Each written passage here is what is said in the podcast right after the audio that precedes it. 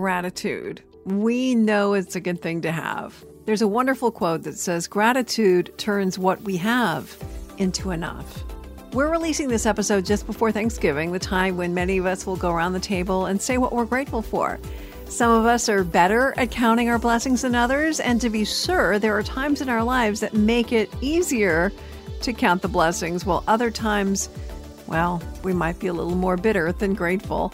In this episode, on Next Level Gratitude. We're going to revisit one of our very first episodes from 2019 when we were just getting the podcast started, where we're talking about being grateful during those darker times and how to go beyond just saying that we're grateful to living that out.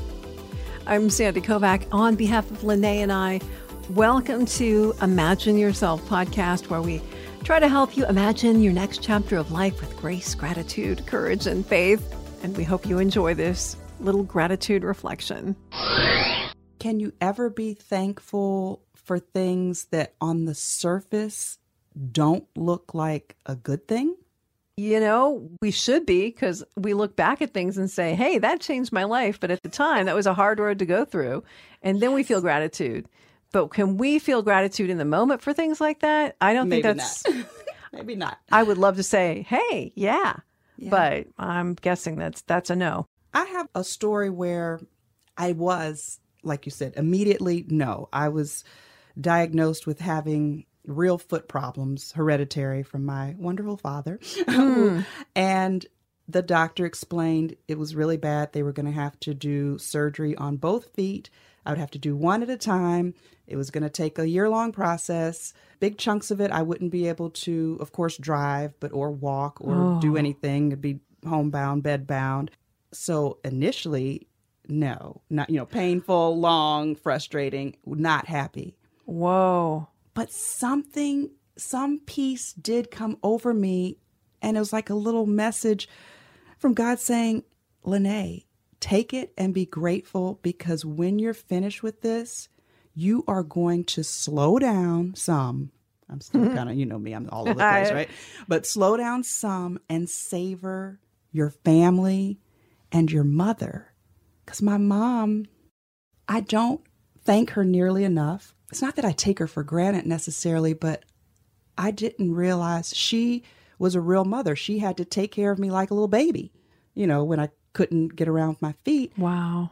And I'm really, really grateful that we got to spend time sitting and drinking tea and talking Aww. and laughing together because I couldn't go anywhere. How old were you when this happened? Oh, honey, this was just uh, two years ago. Oh my gosh! So you're talking about your mom and daughter thing as a grown woman? Yes, and that meant she had to also take care of my kids because this was before my daughter could drive. So my mother had to get them off to school, had to do everything. Um, my husband, you know, was there also, but sometimes a mother's touch. Oh my you know, gosh, that your mom was yeah. there for you the whole time. Absolutely, for both surgery. You know, she had to come back the second time and do it all over again. Not unlike when she was raising you. Exactly. Yeah. And that's another one. Sometimes when we're raising our children, it's so hard. They cry, they get the fever, they get these middle of the night nightmares that you're dealing with. But when it's over, it was all so very worth it. And even those tough times on the surface, when you're in it, it may not be great at all. But there are so many people who will say that afterwards they were able to see the blessing and feel the gratitude. Right. And we're just encouraging that. Do you think there's a way that we can remind ourselves of that in the middle of these trials and tribulations and things that go on in our life? Or can we do something to see the positive? I think I have to go back to even if it's not an absolute gratitude journal, I wonder if, I mean, lots of people, of course, stick inspirational quotes and affirmations and things like that up on their bathroom mirror or in their room or before you go to sleep or when you wake up, something to, we do, we're humans. We have to have something to remind us physically. Yeah. I can put that big old boot that I wore on my foot on top of my oh. refrigerator. That'll remind me. You know, just there there has to be something in your own personal life that you overcame that maybe can be your go-to inspiration. Keep your eyes focused on anything positive that you possibly can. And you allow yourself the grace to go through when you don't feel that way, right? Exactly. And you keep pushing. Now, there is a quote that I love, and I pull this out because I like quotes. I like posting quotes. As you know, I'm, Yes. I'm like the positive quote lady. Yeah, I like that. I pull this out in Thanksgiving a lot. It's a, for a John F. Kennedy quote. As we express our gratitude, we must never forget that the highest appreciation is not to utter words, but to live by them. That's another level, right? That is the level. That's the whole purpose, right? Yeah. And that makes me feel like you kind of go outward to others, start with thanking them. And the, how about the pay it forward method? Yes. Do it that way. The pay it forward method, the better to give than to receive, you know, sometimes Yeah. method. Make your life an example and make your life in some ways dedicated to helping others and serving others. If you were given a certain comfortable comfortability, that's not a word. if you are, I'm making up words now. Is comfortability a word? Um, if you have been given a certain level of being able to help other people, then You're um, kind of talking about using your gifts that you're given also. I, I using your gifts, whether they're financial or maybe they're not financial. Maybe you don't have a lot of extra money. Maybe you just have the gift of being a great teacher, so you help out at your child's school. Yes. there are many or your or your next door neighbor who you know is struggling with in a certain area, you offer to lend a hand and do some maybe free tutoring or there's so many ways. there's so many ways. It doesn't always have to be financial but i definitely believe in the the paying it forward when you can or if you can give an extra tip to your server because those people work so hard and just knowing people who work in the service industry and the dining industry they depend on those tips. So i always try to you know extend a little more with that too. But i mean so you've got paying it forward maybe buying someone's coffee at starbucks tipping a little bit extra Yes. um, helping your neighbor if you have the means to make larger financial contributions to do that Yes. things like that I love it. These are ways of being living examples of people who are full of gratitude and willing to share that mindset and brighten this world. And I'm thinking it's takeaway time. okay when you say it's takeaway time i'm ready to get my notebook out Yes.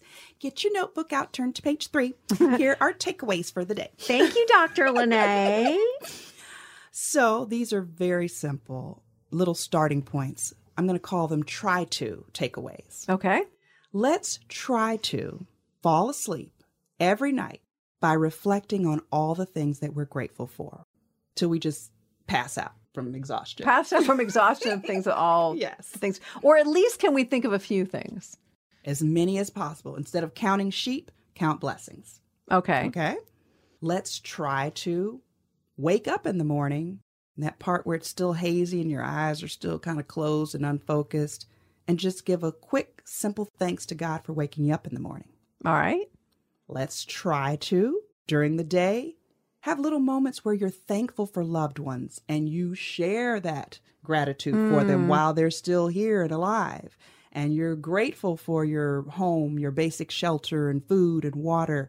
like it Let's try to, after the tragedy strikes and we've taken our time to mourn, to just eventually take a day and look back and intentionally search to find that one possible little golden nugget of something to be thankful for, even when we were back in the thick of it. that'd be a little more difficult That's a hard one. it's a doable one Yes.